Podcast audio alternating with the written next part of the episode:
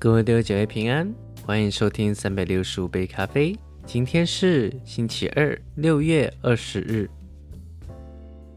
让我们今天一起分享《火的步道》这本书。今天和大家分享的话题是布道者的目标第二部分。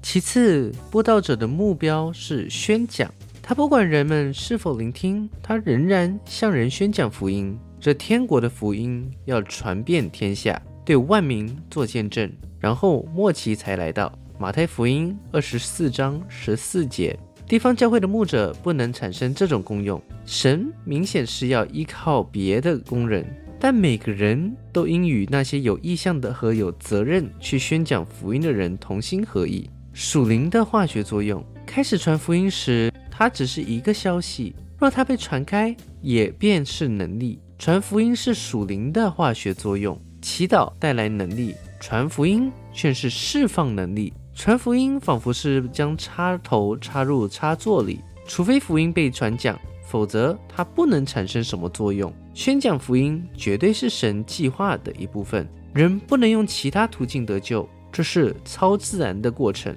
是神为了全人类而制定的。神就乐意用人所当作愚拙的道理拯救那些信的人。格林多前书一章二十一节。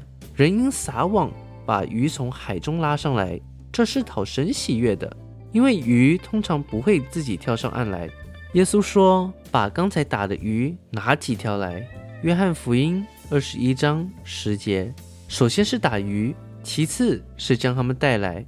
若教会从不参与，只让布道者去传福音，那么教会便没有捕获的鱼可带进来。而主所期望的过程也受到破坏，线路也被中断了。无论如何，正如基督所指示的，有一些不能领受神话语的乡村，仍要宣讲福音。马太福音第十章，这是耶稣所说的撒种的比喻。马太福音十三章三节到二十三节，不是所有栽种都同样成功，有些是完全不能结的果子。那这是为什么呢？不是种子，神的话。或撒种人基督的问题，而是种子落在错误的地方。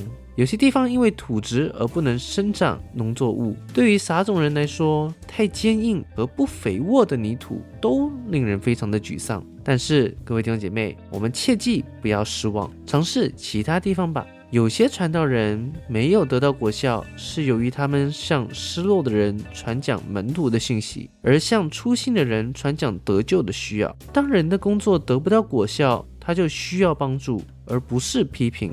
世俗看来，成功的不是真的成功，唯有在教会中的成功才获得称赞。但我们奉召去旅行，而成功常常不是考验这个呼召是否正确的完成了。勿要传道，无论得时或不得时，总要专心，并用百般的忍耐，各样的教训，责备人，警戒人，劝勉人。提摩太后书四章二节。可是失败不是一个定律。主差遣我们到田里收割，所以不要在混凝土的路上和沙漠上浪费我们宝贵的工人。他是要我们一捆一捆的带回来。马太福音十章十四到十五节。要等待下雨，使土地松软的时候。无论什么事情临到，我们必须进入世界，向每一个人传福音。有些人不肯接受，有些人肯聆听。耶稣说：“当传福音传遍整个世界，他便降临。他是收成的主，因此我们要做工。”